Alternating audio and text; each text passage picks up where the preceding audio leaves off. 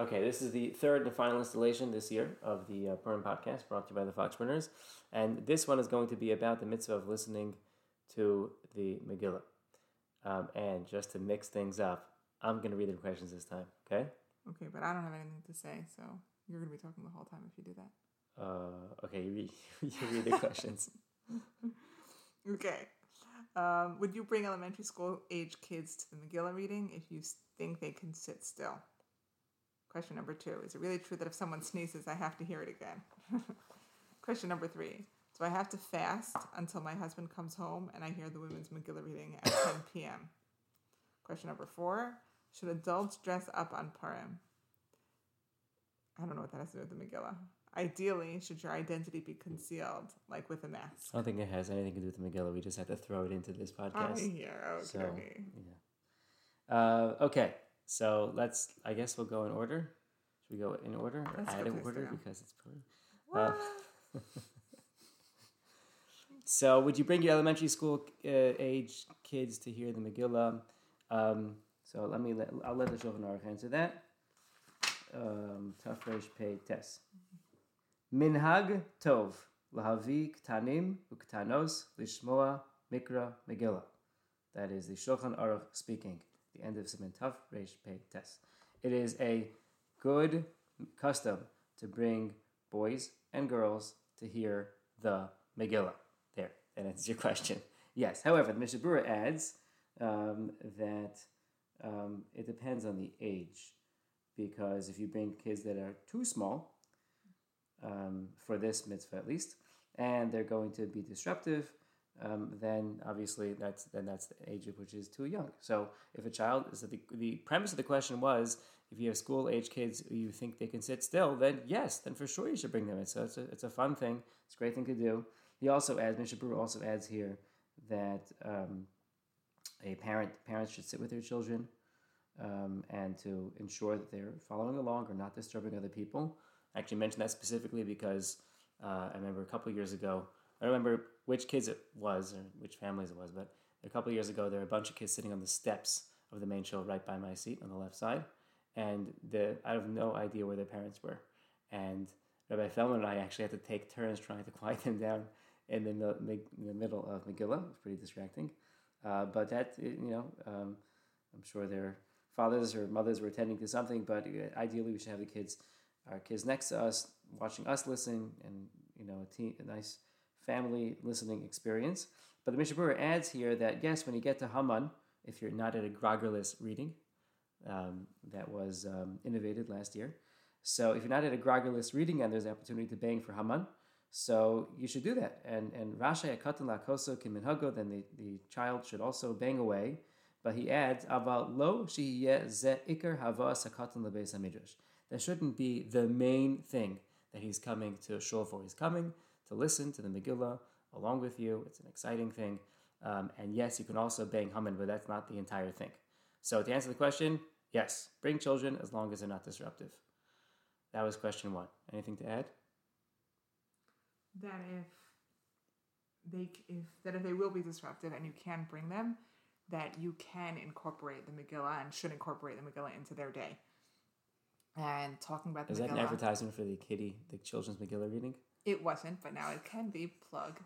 um, it can, but the um, we can. I meant, you know, the Megillah reading at twelve thirty in the main shul. Okay, for real, it's at twelve thirty. Yeah. Um, I think. It's probably not, and then we just advertise. Check your time. flyers. Okay, so um, we shouldn't think that if a child is too young to come to the Megillah, that that's the only opportunity to incorporate it into their day.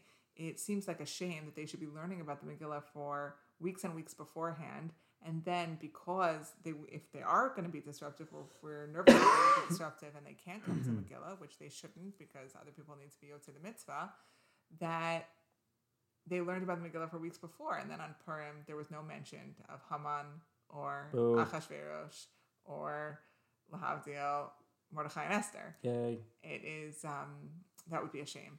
So if the children are too young to come, and even for the children who do come, making the Megillah a point of conversation over the course of the day is a wonderful thing to speak about on Purim, and you can make it interesting and out of the box, like asking you know, which character do you want to be? So obviously for Esther. every right, I was Mordechai and Esther, and then to Not say me. I didn't mean that maybe, I want to be Esther.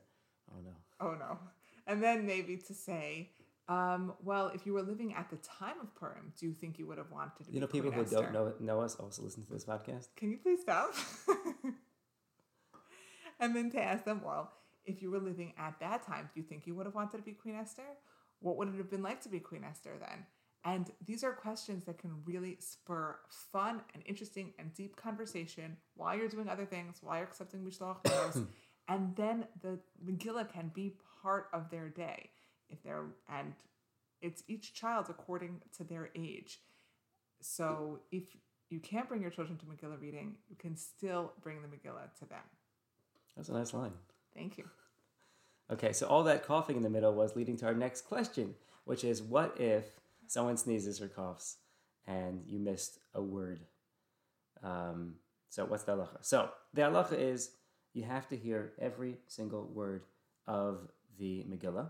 And the reason for that halacha, or a reason, I don't know if it's the other reason, a reason for that halacha is because the idea of uh, listening to the Megillah is that the Megillah represents a story that um, can be read um, if you don't pay close attention. It could be read as just a story that happened, a histor- an interesting historical account. And if you read carefully and slowly and intently, then you realize that it wasn't. It's not just this, uh, this uh, you know, this interesting uh, happening um, historical account, but that Yad Hashem, Hashem is really behind everything. So that's the kind of the idea of making sure you pay attention to every word, every step along the way. It's a beautiful tapestry when you zoom out and look at the whole thing. So you can't miss a single word. Uh, so what does that mean? That means you can't miss a single word. so it, you know, a lot of uh, very often people call and they're nervous. You know, did I miss it? Did I not miss it? So first of all, night reading is more lenient than day reading. So you can be less nervous about not reading, but really you shouldn't be nervous at all. Um, Yashiv is quoted as having said that uh, what's the level of concentration that one needs if you could be stopped at any moment and say, "What was just read?" and you can answer, um, you know, what you're up to, then that's enough. Obviously, we should try to pay, pay attention more closely, but it's hard, especially at night uh, after the fast. Um, you know, there are there could be moments in which you're not totally focused. Uh, there's another tip, I think um, I heard from a Berkowitz who said also in the name of Yasha that if you put your finger on the place uh, and you follow the entire way through, that's a sign that you followed the whole thing. Because otherwise, how'd your finger get there to the right place? So that's just a nice practical tip to ensure that you follow along the whole way through. So if somebody sneezes or coughs, what should you do? You can fill in words on your own, you yourself, without holding a kosher Megillah. Uh, if you miss a word, just say it quickly. Now, you have to make sure to say it quickly and catch up to the person reading the Megillah because you can't read the Megillah out of order. But if it's a word or two, it should be pretty easy to do to fill in that word you think you missed. Usually, usually does not happen that often. Just even if there's a kid, um, if there's a child banging, Haman, for too long, or that guy in the back who thinks he's funny with a bullhorn and he does it like one more time and you don't hear a word. Uh, first of all, usually you do hear the word, and second of all, you can you can easily fill in on your own. So that's answering the question of do you have to hear every word? Anything to add? No. Hmm. Interesting. Um, what other questions do we have? Do I have to fast until my husband comes home? Um, this is obviously a wife asking this question. She's going to listen to the uh, Megillah. Or it could be a husband that the wife goes to the first Megillah reading. right, but if, if the question is my husband, I'm just saying that the same the scenario could be reversed. Yes, be reversed. So uh, someone going to a late reading, the 10 o'clock reading or whatever it is, it's pretty late, 10 o'clock. Um, Kol for going out. And uh, anyway, so the um, the answer is that um, even aside from the taanis, from the fast day of, of uh, Taanis Esther, um, Megillah is one of several mitzvahs, many mitzvahs, that we're not supposed to eat beforehand. Uh, a mitzvah that has a certain start time because we don't want the Chazal didn't want us to become distracted and miss out on the uh, on the mitzvah. So there's halacha that you shouldn't be eating before several mitzvahs uh, um, recorded in halacha, um, and uh, one of them is mikra Megillah. So you're not supposed to eat before hearing the Megillah at night or the daytime. However, a couple of things. First of all, that's talking about eating a meal like bread and cake. Uh, the Mishnah Berurah says even tasting other foods should be avoided, but if a person feels weak as many people do after fasting for a whole day, then you can have those other foods, just not bread and cake, meal like things. Uh, you can have other foods. Um, and by far the best option, if you can work this out, is to set an alarm or to have your spouse who is coming home to remind you to go out and uh, hear the Megillah, and uh, then you don't have any fasting restrictions. So the basic answer to the question is no. You don't have to fast until you hear the Megillah. You should avoid meal like foods like bread and cake and uh, try to have as uh, just you know a, a, more moderate amount to ensure that you're not weak and that you can uh, hear the Megillah with uh, refreshed, renewed strength if you need that. So that's answering the question of you have to fast. Um, Costumes. costumes. What do you do, by the way?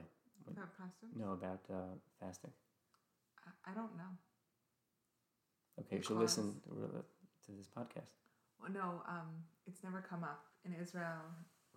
You in Israel, the fast does not lead into Megillah reading. Yeah, in Yerushalayim. Yeah. In Yerushalayim. Oh, right. In Yerushalayim, it doesn't. Um, the fast doesn't lead into Megillah reading. and here, I didn't fast for two years because I have a baby. Okay, so we'll see what happens this year. Um, I think this is the final question for this year's uh, podcast, and that is about dressing up costumes. So it's interesting. It doesn't really appear in halachic, halachic sources, the concept of dressing up, except in the context, kind of in the negative concept context. Not I don't mean negative about dressing up, but the um, the Ramah mentions this. Trying to find it, and the Ramah mentions it in the context of uh, cross dressing, of having men dress up as women and women dressing up as men. And he writes he cites two opinions, if I remember, correctly, uh, if that's permissible or not. Um, and the Mishnah Berurah cites even according to the even according to the Ramah, who uh, maintains that it's permissible, but it's better to avoid that. Um, you know, maybe if you're going to wear one uh, item that's like the opposite gender and it's very obvious, then uh, he would say that's okay. There are differences of opinion, but the point is that the this is mentioned. The concept of dressing up is mentioned in this context, and the Ramah mentions partsufim. A partsuf is a uh, countenance or a face or a mask. Uh, so that's where it's mentioned. The Ramah clearly mentions a very old minhag to dress up and specifically to wear masks.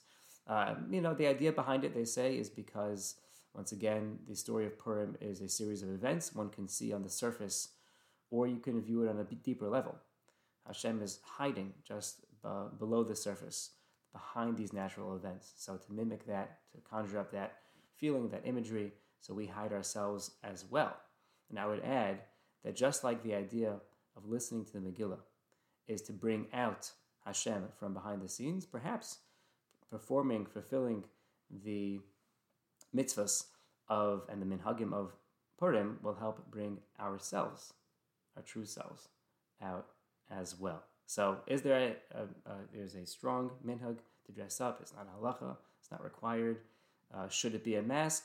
Uh, seem, seems like there's an old minhag to have uh, to cover your face and wear masks, but it is not obligatory.